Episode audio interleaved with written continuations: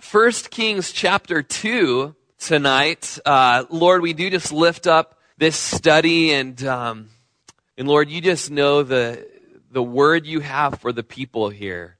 And I'm just so confident that, that you've drawn each person that you've wanted to be here for this specific study. And, and Lord, while it's historical and while there's good stories and it's narrative and, and, uh, it's stuff that's happened in the past, like Stuart was saying, thousands of years before us. Uh, Lord, we pray that you would apply it to our hearts for today. And Lord, I pray where our hearts are hard, that you would just soften, Lord. And just uh, the mighty God that you are, and in the past ways that you've shown up as your word has been taught, and you've changed lives, and you've broken barriers where men and women have been in bondage for years, Lord. Do that tonight, God. And where people have been stuck in their ways, uh, Lord, we've seen you pull them up out of the miry clay and put a new song in their hearts. And Lord, we pray you do that here tonight, Lord, where people are downcast and discouraged. We just pray that you would just put them in your arms, Lord, and comfort their hearts, God.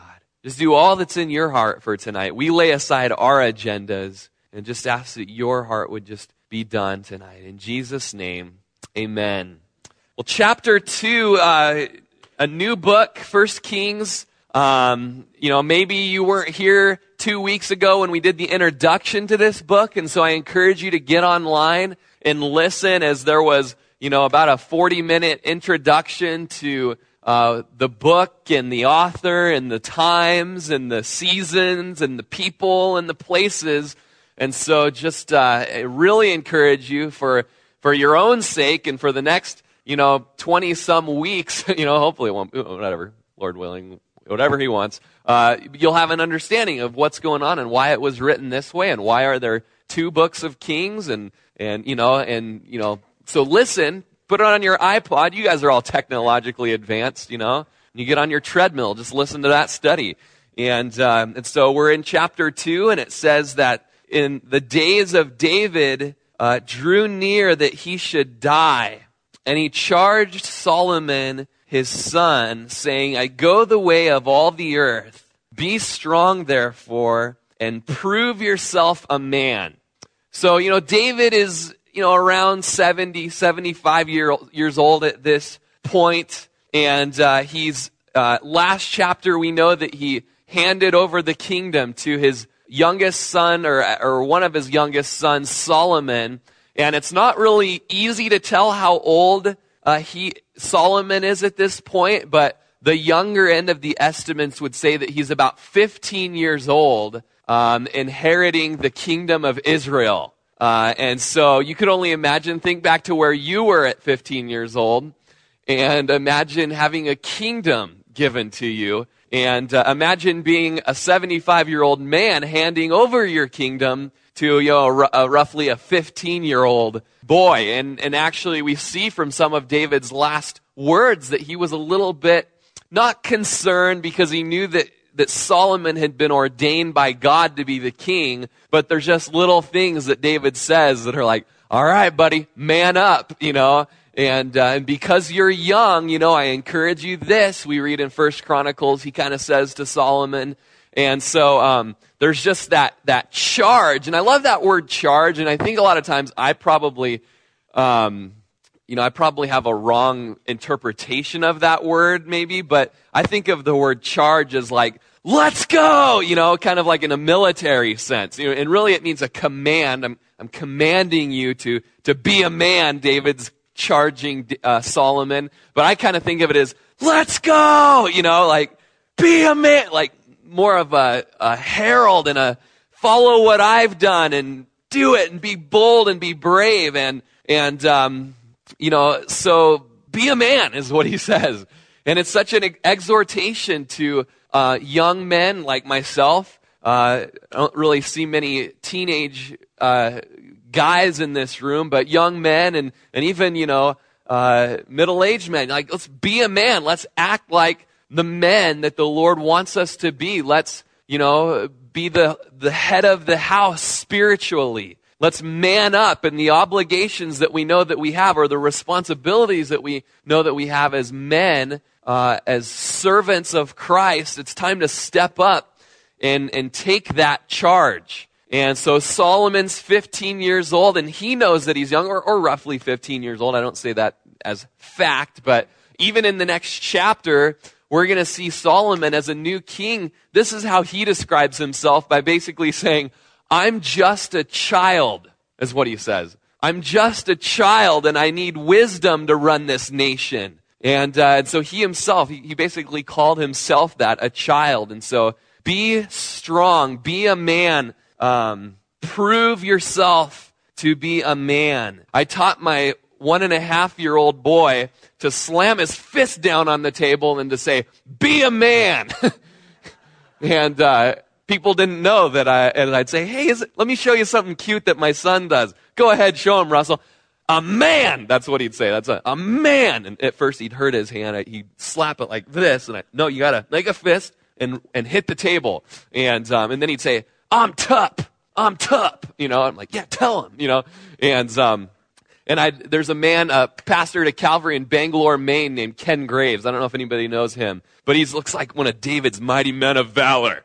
And he literally, his voice is this deep when he talks, you know, and just strong and big beard. And, and his specialty is men's conferences. And uh, I'll never forget, and I'd get on online and I'd blast this message out into the hallways of the church of him saying, It's time for men to stand up and be a man.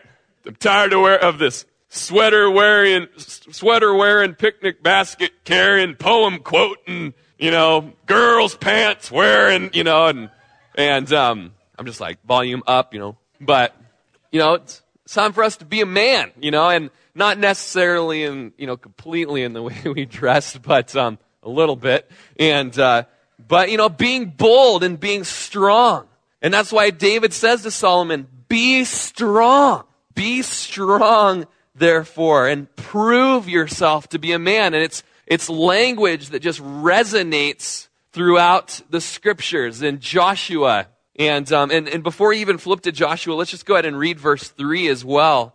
And keep the charge of the Lord. So be strong, prove yourself a man, keep the charge of the Lord your God to walk in his ways, to keep his statutes, his commandments, his judgments, and his testimonies as it is written in the law of Moses, that you may prosper in all that you do and wherever you turn. And so the language, it just, it's similar to that of um, Moses' charge to Joshua in Joshua chapter 1, verses 6 and 7. And most of you know it. It's just, it's there. It's, in, it's branded in your brain where Joshua is charged, Joshua is charged, be strong and of good courage. For to this people you shall divide as an inheritance the land which I swore to their fathers to give them. Only be strong. There it is, just the next verse. Only be strong.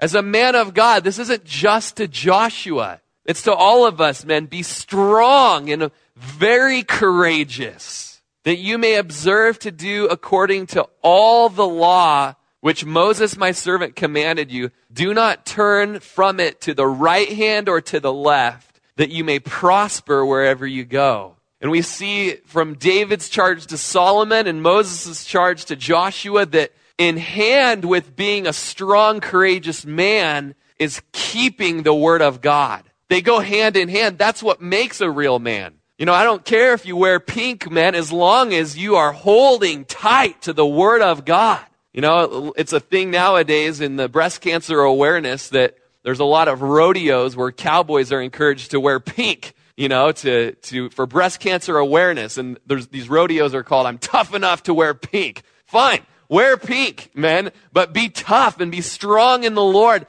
and hold on to His word and don't compromise and don't go to the left or to the right, but stay firm in it like Daniel did in chapter 1 verse 8 of Daniel where it says, Daniel purposed in his heart not to defile himself with the king's delicacies. And Daniel was a eunuch. But he was so brave that he stood up to King Nebuchadnezzar, the king of Babylon, and said, I purpose in my heart that I will not defile myself with the king's delicacies. And as David goes the way of all the world, he has a couple feet in the grave and he gives this final charge to Solomon. He says, be strong and prove yourself a man by keeping the commandments.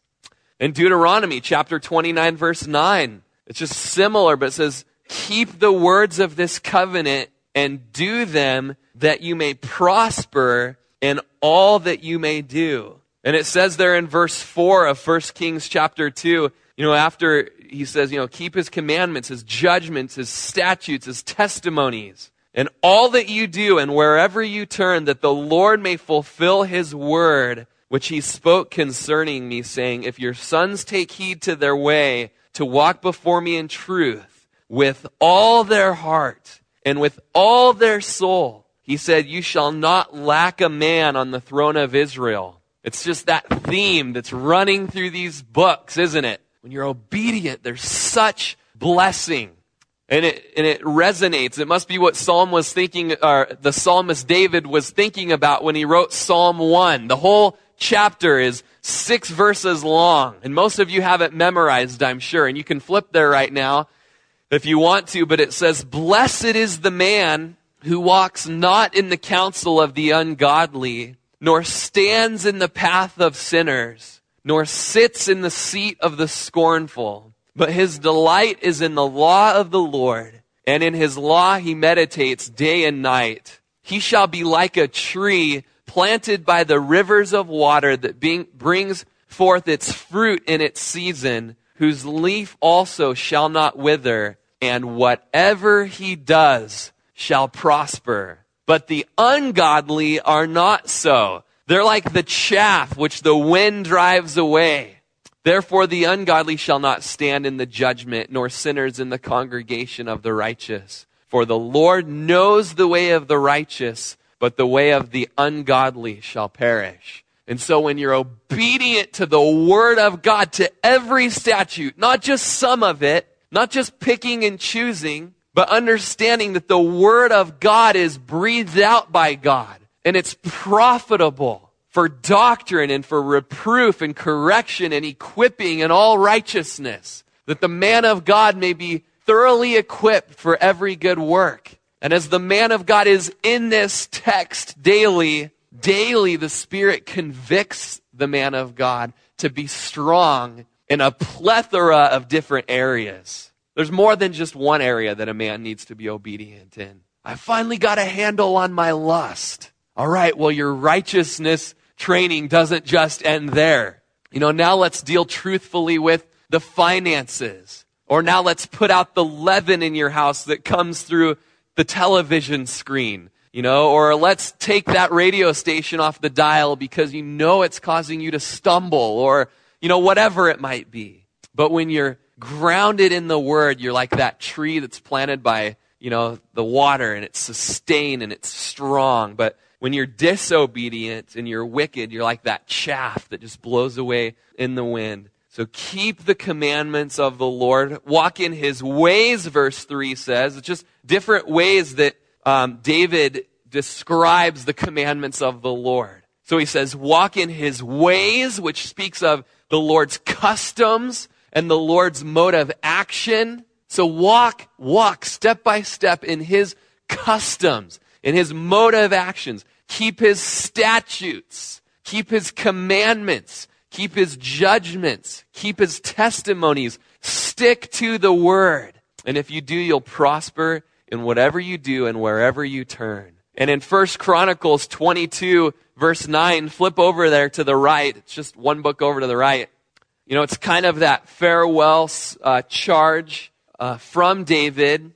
We just kind of get a little more insight to some of these last words. And David is telling Solomon what the Lord has told him. And it says, Behold, you know, the Lord is telling David this, but David's telling it to his son. This is what the Lord said Behold, a son shall be born to you who shall be a man of rest. And I will give him rest from all his enemies all around. His name shall be Solomon, for I will give peace and quietness to Israel in his days. He shall build a house for my name, and he shall be my son, and I will be his father, and I will establish the throne of his kingdom over Israel forever. Now, my son, may the Lord be with you, and may you prosper, and build the house of the Lord your God, as he has said to you. Only may the Lord give you wisdom and understanding, and give you charge concerning Israel, that you may keep the law of the Lord your God. Then you will prosper if you take care to fulfill the statutes, if you take care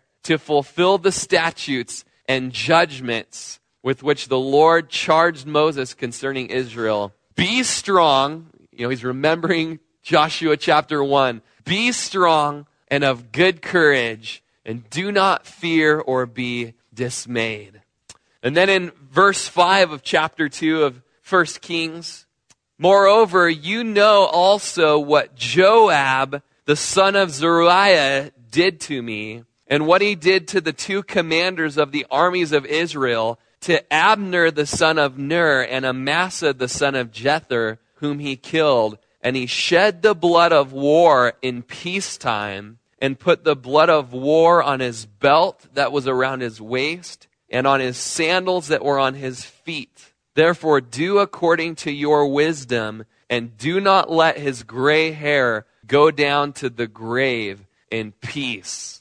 And so Joab was a murderer, a cold blooded murderer. And he killed people not in times of war, you know, which is permissible by the Lord, but in times of peace. He would just cold blooded uh, murder people and, uh, and David knows that this guy, Joab, he's just been a ticking time bomb the whole time. And, and, you know, he's, he's unfaithful and there's wickedness in him and it's time for him to be judged. And Joab was David's nephew. And so it's just interesting how there's just, there's times in the scripture where you just see just, there was such a need for confrontation. You know, David, we studied, uh, was it last week? Think it was last week how he was a great, maybe it was a couple weeks ago, a, a, a great warrior and a great military general and a great king, but a horrible father and at times a horrible friend, a horrible uncle, and just let things go without correction. As we studied two weeks ago with Adonijah and how Adonijah, David's son, just needed a good spanking, you know, so that it's like your, your brother Absalom screwed up and I've learned from him and I'm not going to let you lead a rebellion against me as well. But um, so Joab, and it's just sad to hear that about Joab because Joab had such potential. You know, as as you go back to First Samuel, or excuse me, Second Samuel chapter two, you see that David is laying siege against Jerusalem, against the Jebusites that have inhabited Jerusalem. And David says he knew that there was, um, and actually, uh, Lana, if you could go ahead and flip to the map of or it's not a map, I'm sorry, the um, overhead view of Israel right there. Oh, that's not it. Go back. Um, this is the overhead view of Israel, and at, oh, there we go. but um, basically, right about we studied. Uh, gosh, was it two weeks ago already? Uh, about the different springs, and right here, there's a spring. I believe it's the um, the spring of uh, Ahel, I want to say, but I'm probably wrong. And then there's a spring over here, right into the city of David, and it's incredible that um, Hezekiah later dug a tunnel called Hezekiah's Tunnel from here, this spring, clear over to here uh, to another spring that was walled off so that during times of war, people could crawl down in there and get water all the time. But the interesting thing is, before that, there was a spring right here, and it was the only entrance to this walled off city. And in 2 Samuel chapter 2, David says, Whoever crawls up through the spring, you know, the source of water, the only kind of undefended area, probably had just a little, you know, screen or something kind of keeping people out. You know, whoever crawls up through there and opens up the gate so we can get in and conquer uh, Jerusalem, he'll be my commanding general. And so someday, when we go to Israel, we'll go to this spring, the spring of Gihon, and um, we'll stand where Joab snuck through and crawled up. You know, it's about, you know, the size of this stage, this area where Joab crawled up through. And just an exciting place to be. And then you crawl through this tunnel that's about, you know, a half mile Hezekiah's tunnel and come out this other spring. But Joab had such potential. He was this brave guy that snuck through the, the, uh, the water, the pool there, went up, knocked off a couple guards, opened the gate, and then uh, that allowed David to conquer Jerusalem, and that area became called the city of David, just south or just to the left of the giant walled area that you're looking at there. But um, so the potential that was there for this brave man, and yet we see that he never had a heart for the Lord. He never had a heart for the Lord. He never was soft to the things of the Lord. He never kept the commandments of the Lord, and he was actually just a full blown murderer without any sort of care about it. And if you'll flip to 2 Samuel chapter 3, verse 22, uh, we see where he murdered Abner. Most of you remember, but uh, just in verse 27 actually is where we're going to read 2 Samuel 3:27. Now when Abner had returned to Hebron, Joab took him aside in the gate to speak with him privately, and there he stabbed him in the stomach so that he died for the blood of Asahel his brother. Afterward, when David heard it, he said, My kingdom and I are guiltless before the Lord forever of the blood of Abner, the son of Ner. Let it rest on the head of Joab and on all his father's house, and let there never fail to be in the house of Joab one who has a discharge or is a leper, who leans on a staff or falls by the sword, or who lacks bread. So Abner, you remember, was trying to come from Israel, you know, from the house of Saul and bring peace. And he met with David, and David said, Yes, this sounds good. You know, let's have peace between Judah and, and uh, between Israel. And and Joab was so angry because Abner just killed his brother Asahel. And in fact, you just get done reading about that encounter. And so he sneaks in the night and he, he acts like that he's going to greet him and then he just full blown stabs him there. And a similar thing happens clear over in chapter 20 with Amasa in verse 8, where they were at the large stone. Chapter 20, verse 8. They were at the large stone which is in Gibeon.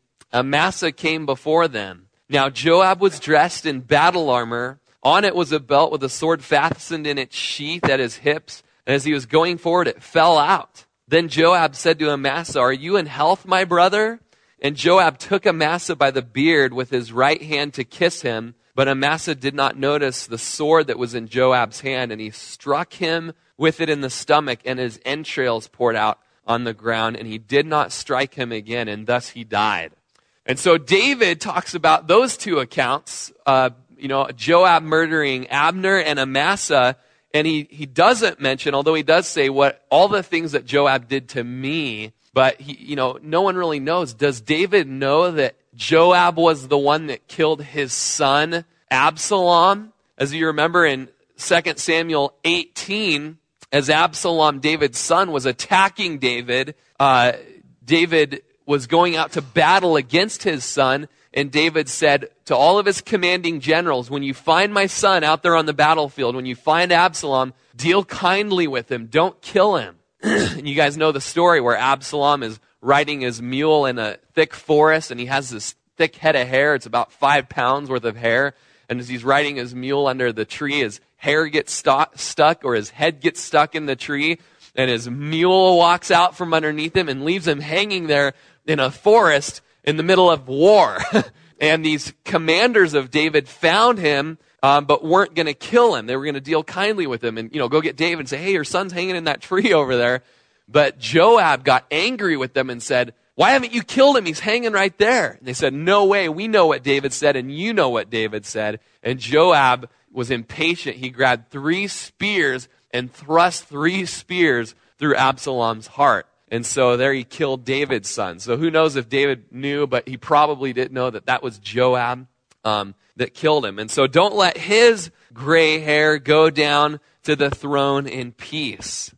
Verse 7, you know, David just kind of taking care of thinking about a few people that, you know, are on his mind at his deathbed. Uh, show kindness, verse 7, 1 Kings chapter 2, verse 7. Show kindness to the son of Barzillai, the Gileadite and let them be among those who eat at your table. For so they came to me when I fled from Absalom, your brother. And you guys remember Barzillai in 2 Samuel chapter 17, uh, this 80 year old man who, as David was fleeing from Jerusalem, he would bring, uh, let me just read it to you, he'd bring beds and basins. 80 year old man laboring for this King David who he loved. Beds and basins and earthen vessels and wheat, barley and flour, parched grain, beans, lentils, parched seeds, honey and curds, sheep and cheese of the herd for David and the people who were with him to eat. For they said, The people are hungry and weary and thirsty in the wilderness. So this old guy just loves David, brings him and labors to bring him all these things so the people don't starve to death. And then later, when David comes back from the battle against his son Absalom, comes back into Jerusalem, uh, Barzillai, an 80 year old man, comes with him and is celebrating his return. And, and David, just so appreciative of Barzillai's offerings and, and gifts that he says, Come back with me to my, to my palace in Jerusalem, and I'm going to take care of you for the rest of your life. And you guys remember that Barzillai said, I'm 80 years old. I don't even know what feels good anymore. You know, my, my tongue doesn't work. My eyes don't work. My feet don't work. You know, like, um, you know, I'm not even going to be able to enjoy it. I just want to go back to my home and, and die there in, in peace with my family. But take my, my servant and, you know, deal kindly with him. And so David took, uh, Barzillai's servant and dealt kindly with him. And, um, and so Barzillai, he's just so kind, um, so you also, in return, show kindness to his sons, and let them be those who eat at your table. In verse 8, and see how you have with you Shimei, the son of Gera, a Benjamite from Bahurim, who cursed me with a malicious curse in the day when I went to Mahanaim.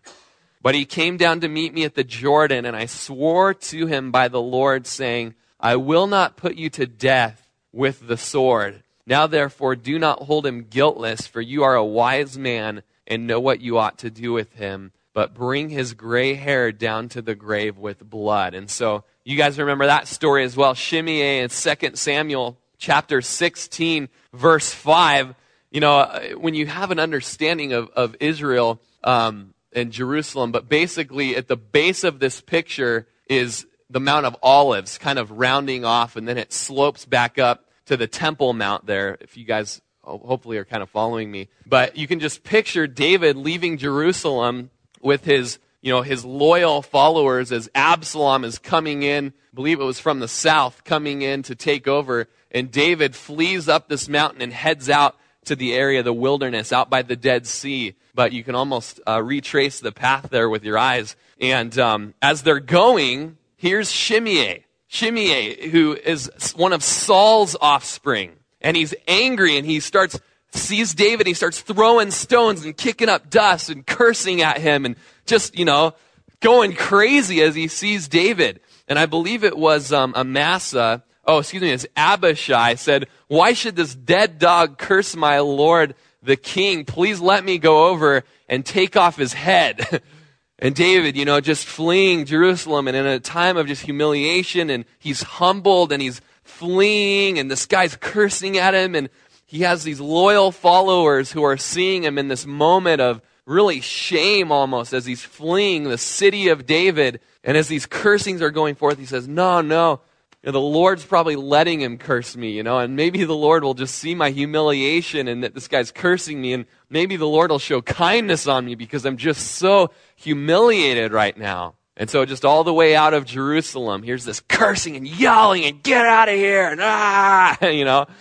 And then on the way back into Jerusalem, after David is victorious, coming back down the Mount of Olives, here he is. Oh, David! Oh, oh, oh, hey, remember a couple months ago and oh, all those things that I said? Oh, I am so sorry. I just, I was in sin and oh, it was wrong of me to say that and please have mercy. And, and David, who had all the right in the world to just lop off Shimei's head, very wisely just refrained and said, I'm not going to kill you. And just the wisdom in that in, in that there was peace being made that day between Israel and Judah, which later ended up not being made because of Shebna, but that's a whole other story. But so he decides not to kill Shimei, even though he was such a, a curse to him then. But now, and actually you remember two weeks ago when we started First Kings, in chapter one of First Kings, David's next living son, um, Adonijah, starts to lead a revolt similar to that that Absalom led. So here's almost deja vu again as Adonijah tries to make himself king. And it was an opportunity for Shimei to again start cursing David and throwing stones at David and go over and side with David's son Adonijah, but he didn't. You remember it specifically mentions there in chapter 1 that Shimei stayed in Jerusalem and stayed with David and stayed loyal to David. And it's interesting that it's mentioned there in chapter 1. I mean, why would it even mention that? I mean, it's like, who else are we going to list that didn't go with Adonijah? But it did. It mentioned Shimei there, that he didn't curse David, but he stayed there with David. Now, David's on his deathbed, and he's thinking things through. He's probably thinking about his life. You know, he's having flashbacks. He's thinking about his time in the Boy Scouts, you know. He's thinking about his time, you know, doing those bake sales and all that, you know. And, and he thinks about the time Absalom kicked him out of Jerusalem, and he's thinking about Shimei, and he's thinking about the rock that hit him in the back, you know, and, and he's thinking about Shimei's countenance the last few years. And it and it's just similar to Shimei wasn't against David per se, but he wasn't for David. And there was something there. Perhaps Shimei would kind of murmur about David. Perhaps Shimei would kind of, you know, be critical about David or kind of would just kind of give these looks to David every now and then. Something about Shimei David noticed wasn't right, and it was not going to be good for Solomon to have Shimei still alive. And so he says, even though I made peace with him, you don't let him go down to the grave in peace. He needs to be judged for his attitude and what he did. And uh, so, lots of recaps, I know, but just good to, to be familiar with the names and the places and the people. Um, so Shimei, don't let him go down to the grave in peace. And uh, in verse 10, so David rested with his fathers and was buried in the city of David. The period that David reigned over Israel was 40 years. Seven years he reigned in Hebron, and in Jerusalem he reigned, reigned 33 years. So, kind of a monument for us in our reading of through the scriptures. King David dies. So it's a big, you know, it's a big mark on the timeline of Israel's history. King David dying. And after having reigned uh, 70 years as king. Um, now, it's interesting that uh, David was buried in the city of David, which is, um, I'm sorry I didn't grab a laser pointer, but uh, let me just real quick show you that you know, this is generally called the Temple Mount area, okay? Uh, this is the temple wall around here. Uh, this is the temple platform. And right where the Dome of the Rock is, just to the right, actually, was where the temple sat. Okay, so the sacrifices and all that. Mount of Olives right in here. Brook Kidron uh, right here, which we're going to read about in, in this chapter. And then south of the temple wall, or excuse me, of the, the city wall, was the city of David. And if I was tall enough, right there is, uh, is the city of David area. And so David, after he died, he was buried in the city of David. And the interesting thing about that, go ahead and uh, flip back to that, uh, the tomb of David picture there, Lana. And uh, it's, you know, it's believed that this is where David was buried. Um, there'd been so many conquests of Jerusalem after David died that things got covered up and things like that. But as you as the archaeologists have gone in there, you know, they believe that this is the tomb of David. And the interesting thing is, is that you, as you go there in Israel, there's a, um, an upstairs to this area, which is, it's believed it's where the upper room is. And so it's just so amazing as you go there and you, you know, you see David's tomb and then you go upstairs and go ahead and flip uh, upstairs. This is where the upper room was. Of course, it's been, you know, replastered, but it's the area. And it's so cool to be there and to think, you know, David is buried under here. Then, you know, the son of David came, instituted communion basically in this room. And it's also where the promise of the Father came, uh, you know, the Holy Spirit to empower us uh, to live for Him as witnesses. And uh, so that same area, just a, you know, a little more trip to Israel for you. But, um, but by uh, Peter's day, uh, Peter says in Acts chapter 2, verse 29, that David was dead and buried, and his tomb was with us to this day.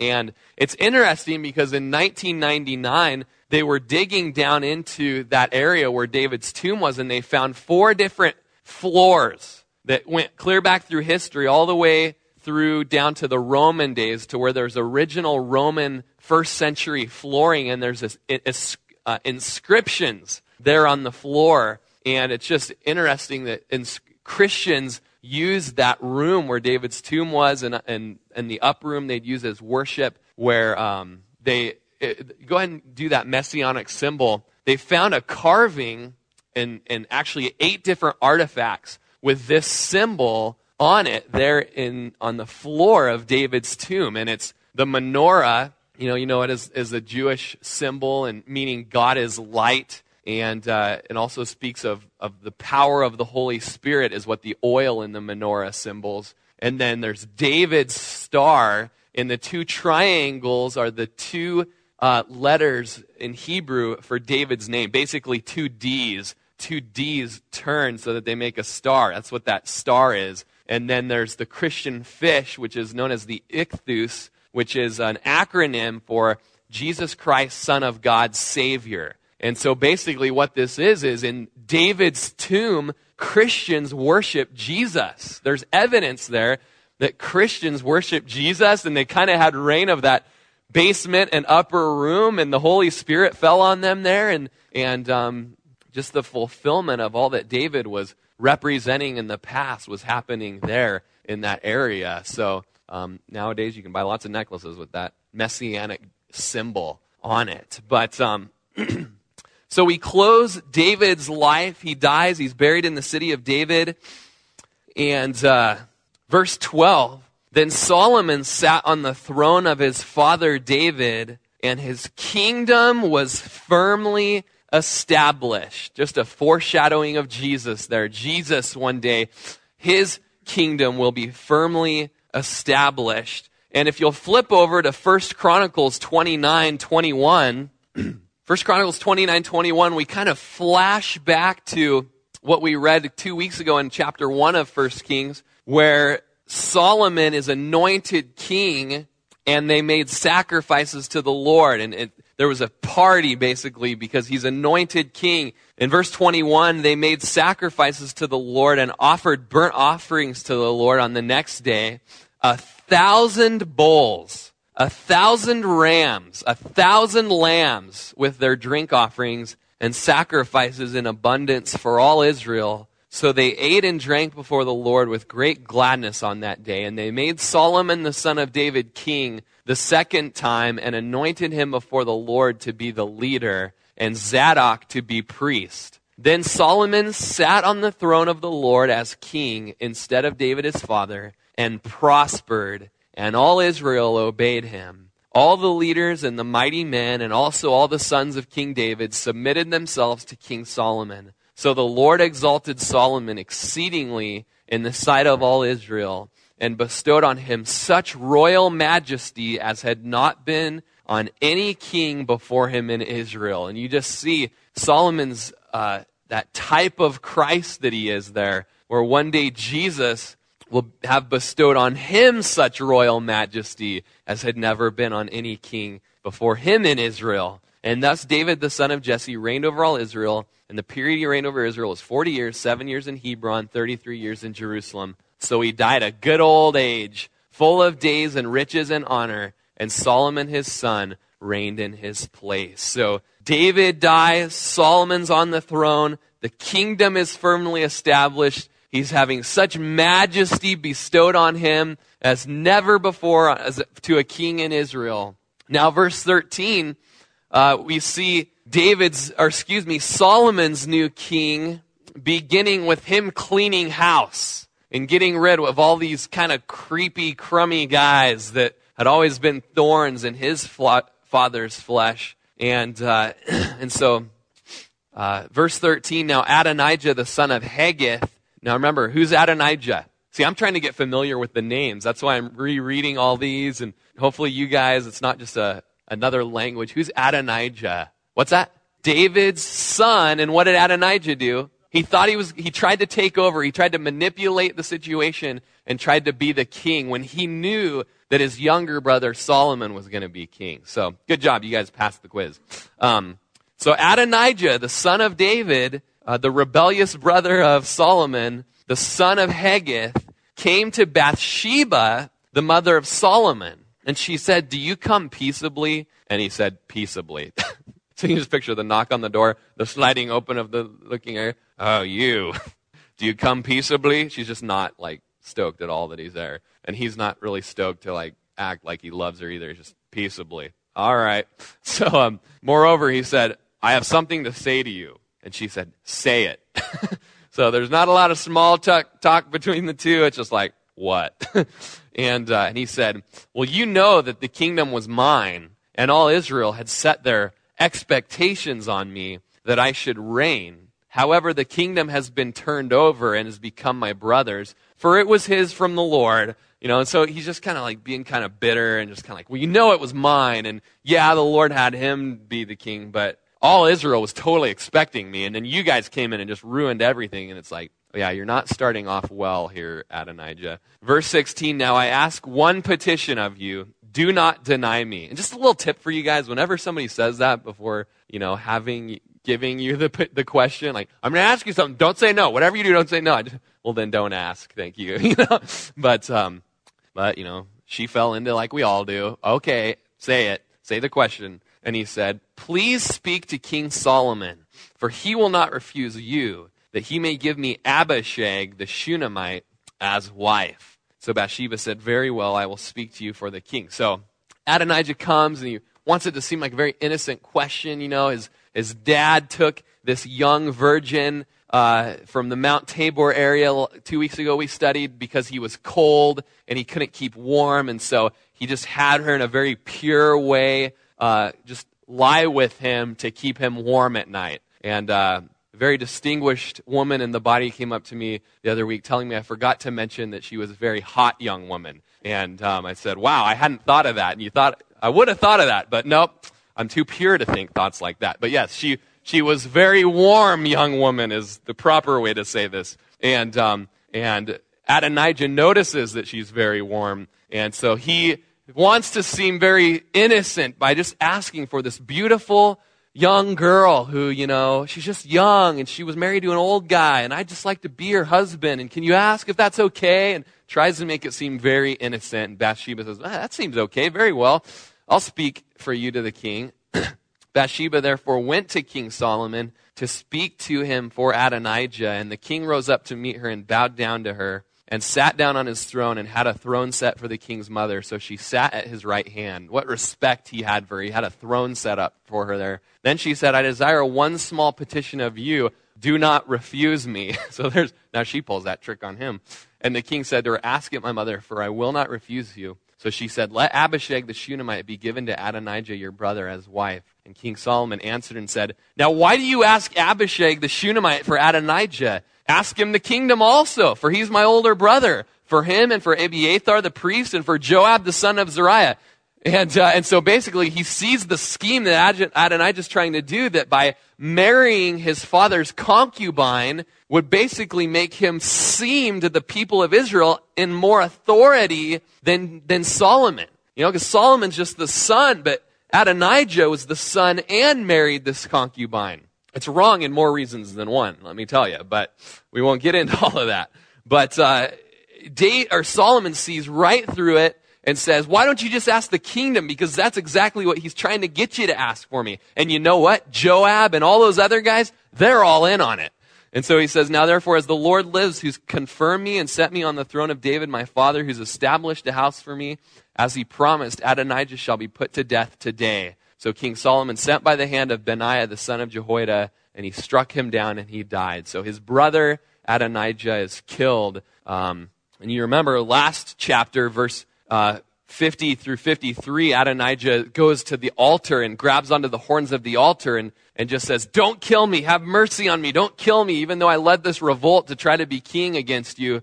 And in verse 52 of chapter 1, Solomon said, If he proves himself to be a worthy man, not one hair of him shall fall to the earth, but if wickedness is found in him, he shall die. So King Solomon sent them to bring him down from the altar, and he came and fell down before King Solomon. And Solomon said to him, Go to your house. Just a lot of small talk with Adonijah. And, uh, and he's killed there because he never proved himself to be a righteous man. And so he's cleaning house here with all these guys that uh, were siding with Adonijah. So, verse 26 to Abiathar the priest, the king said, Go to Anathoth to your own fields, for you are deserving of death. But I will not put you to death at this time. But you carried the ark of the Lord before my father David, and because you were afflicted every time my father was afflicted. So Solomon removed Abiathar from being priest to the Lord, and he might fulfill the word of the Lord, which was spoke concerning the house of Eli at Shiloh. And so basically, Abiathar, or, uh, Abiathar is shelved from ministry. And I'll tell you, there's not a lot of things for a minister to the Lord that's worth punishment than being shelved, being put on the shelf, as we say in, in the ministry, because it's such a joy to serve the Lord and to be shelved because of errors on your part. It's just, and it is quite the correction. Then news came to Joab, for Joab had defected to Adonijah, though he had not defected to Absalom. So Joab fled to the tabernacle of the Lord and took hold of the horns of the altar, just like Adonijah did. Ran to the tabernacle, grabbed onto the horns, and King Solomon was told, Joab has fled to the tabernacle of the Lord. There he is by the altar. Then Solomon sent Benaiah, the son of Jehoiada, saying, Go, strike him down. So Benaiah went to the tabernacle of the Lord and said to him, Thus says the king, Come out. And he said, No, but I will die here. And Benaiah brought back word to the king, saying, Thus says Joab, and thus he answered me. And the king said to him, Do as he said, and strike him down and bury him, that you may take away from me, from the house of my father, the innocent blood which Joab said. So normally, if a guy who accidentally killed someone was worried about someone coming and killing him, he'd go in there, grab, hor- grab the horns, and he'd find mercy. But even if someone who was guilty of premeditated murder, uh, you know, they go in there and try to find mercy, but they could be struck down there at the altar. And so Joab, uh, so verse 32, the Lord will return his blood on his head because he struck down two men more righteous and better than he and killed them with the sword. Abner the son of Ner, the commander of the army of Israel, and Amasa the son of Jether, the commander of the army of Judah, though my father David did not know it. Their blood shall therefore return upon the head of Joab and upon the head of his descendants forever. But upon David and his descendants, upon his house and his throne, there shall be peace forever from the Lord. So Benaiah the son of Jehoiada went up and struck and killed him, and he was buried in his house in the wilderness. The king put Benaiah the son of Jehoiada in his place over the army, and the king put Zadok the priest in the place of Abiathar. Then the king sent and called for Shimei and said to him, Build yourself a house in Jerusalem and dwell there, and do not go out from there anywhere. For it shall be on the day you go out and across the brook Kidron, know for certain you shall surely die, your blood shall be on your own head. And Shimei said to the king, The saying is good. As my lord the king has said, so your servant will do. So Shimei dwelt in Jerusalem many days. Now it happened at the end of three years that two slaves of Shimei ran away to Achish, the son of Maachah, king of Gath, and they, told Shim- they told Shimei, saying, Look, your slaves are in Gath. So Shimei arose and saddled his donkey and went to Achish at Gath to see his slaves. And Shimei went and brought his slaves from Gath. And Solomon was told that Shimei had gone from Jerusalem to Gath and had come back. Then the king sent and called for Shimei and said to him, Did I not make you swear by the Lord and warn you, saying, Know for certain that on the day you go out and travel anywhere, you shall surely die? And you said to me, The word I have heard is good. Then why do you not keep the oath? Why have you not kept the oath, the Lord, and the commandment that I gave you? The king said moreover Shimei, You know, as your heart acknowledged, all the wickedness that you did to return to my to my father David, therefore the Lord will return your wickedness on your own head. But King Solomon shall be blessed, and the throne of David shall be established before the Lord forever. So the king commanded Benaiah, the son of Jehoiada, and he went out and struck him down, and he died. Thus the kingdom was established in the hand of Solomon. And so, with both Joab and Shimei, these men who were against King David, it says, you know, you're going to be struck down and you're going to be killed because you are an enemy of David. But for the throne of David, it will be established forever in the Lord. In, the, in a similar way, whoever's against the son of David, Jesus, is going to be struck down. They're going to, they're going to be judged. They're going to have eternal torment upon them. But the house of Jesus, the kingdom of God, is going to be established forever and ever. And as we have Stuart come on up and, and the worship team, an interesting thing as we go back to Joab's execution. Just like Adonijah went in and grabbed hold of the horns looking for mercy, Joab went in and grabbed hold of the horns looking for mercy, except there's no evidence in Joab at all of repentance. But a man that has never shown any form of respect or fear of God or any sort of relationship with God. There's, there's no care in Joab at all. In the last minute comes in and tries to perform a religious act. Tries to do a religious act to be saved. There's never any, any form of repentance. And I was just reading a, a Spurgeon sermon before I came over here, and, and uh, he, Spurgeon was just showing the difference between outward ordinances and religion, and how Joab went and did the outward ordinances and did the religion, and yet he wasn't saved. But that if we here tonight will come to the altar, the altar of Jesus where his blood was shed, and we grab hold of the horns of the altar for mercy, and we, we recognize as we see the blood on the altar, you know, some of us, even just taking communion tonight, being reminded of the blood on the altar, there's salvation in that sense for us. Not because of our works or because we've done a religious deed like Joab tried to do, but in, through faith. We fall at the mercy of the blood that was shed on the altar that our sins could be forgiven and that we could be cleansed. And just how we fall to all sorts of religion and acts to purify us before the Lord. And we think because we take communion, we've been purified, or because we attend the prayer meeting, we've been purified, or because we go to church and we sit under the teaching of the word, that that's what purifies us from our sins, or baptism, or being an American, or whatever. But anything, anything but faith in the blood of Jesus is not sufficient. And I love just this I wanted to read more of this sermon, but we ran out of time, but I'll just read the, the ending from Spurgeon. Whatever you depend on apart from the blood and righteousness of Christ, away with it. Away with it. If you are even depending upon your own repentance and your faith, away with them. If you are looking to your own prayers or alms, I can only cry again, away with them. Nothing but the blood of Jesus nothing but the atoning sacrifice. But if you come and lay your hand upon that, blessed shall you be. And so tonight, as we just close and thinking of Joab, just grabbing hold with all the religion that was in him, you know, appealing to his religious act, there was no mercy. But tonight, man, we can appeal not even to our own faith, but through our faith, we appeal to the blood that was shed on the cross to wash away every impurity that we've ever done. It's not by our works of righteousness that we're saved, but through the p- precious blood of Jesus. And so if you're here tonight and, and you're depending on your religion, you're, repenting, you're depending upon that your parents and your grandparents went to church for decades, and that's what makes you a Christian, or you're depending upon the fact that you were baptized at one point, or you're depending upon the point, the, the fact that you've taken communion before, then I say to you tonight that it's insufficient. But what is sufficient is the blood of Jesus. And tonight you can ask the Lord to cleanse you with it. And all you have to do is just say, Lord, I come tonight and I grab the horns of your altar and I cry out for mercy. And just as Joab said, I die here, that Lord, if I were to die tonight, I die here. I die here at the mercy of your blood that was shed on the cross for me at Calvary. That my sins, which are as scarlet, tonight, Lord, would you wash them as white as snow? As far as the east is from the west, Lord, forget my sins. May they be that far from me.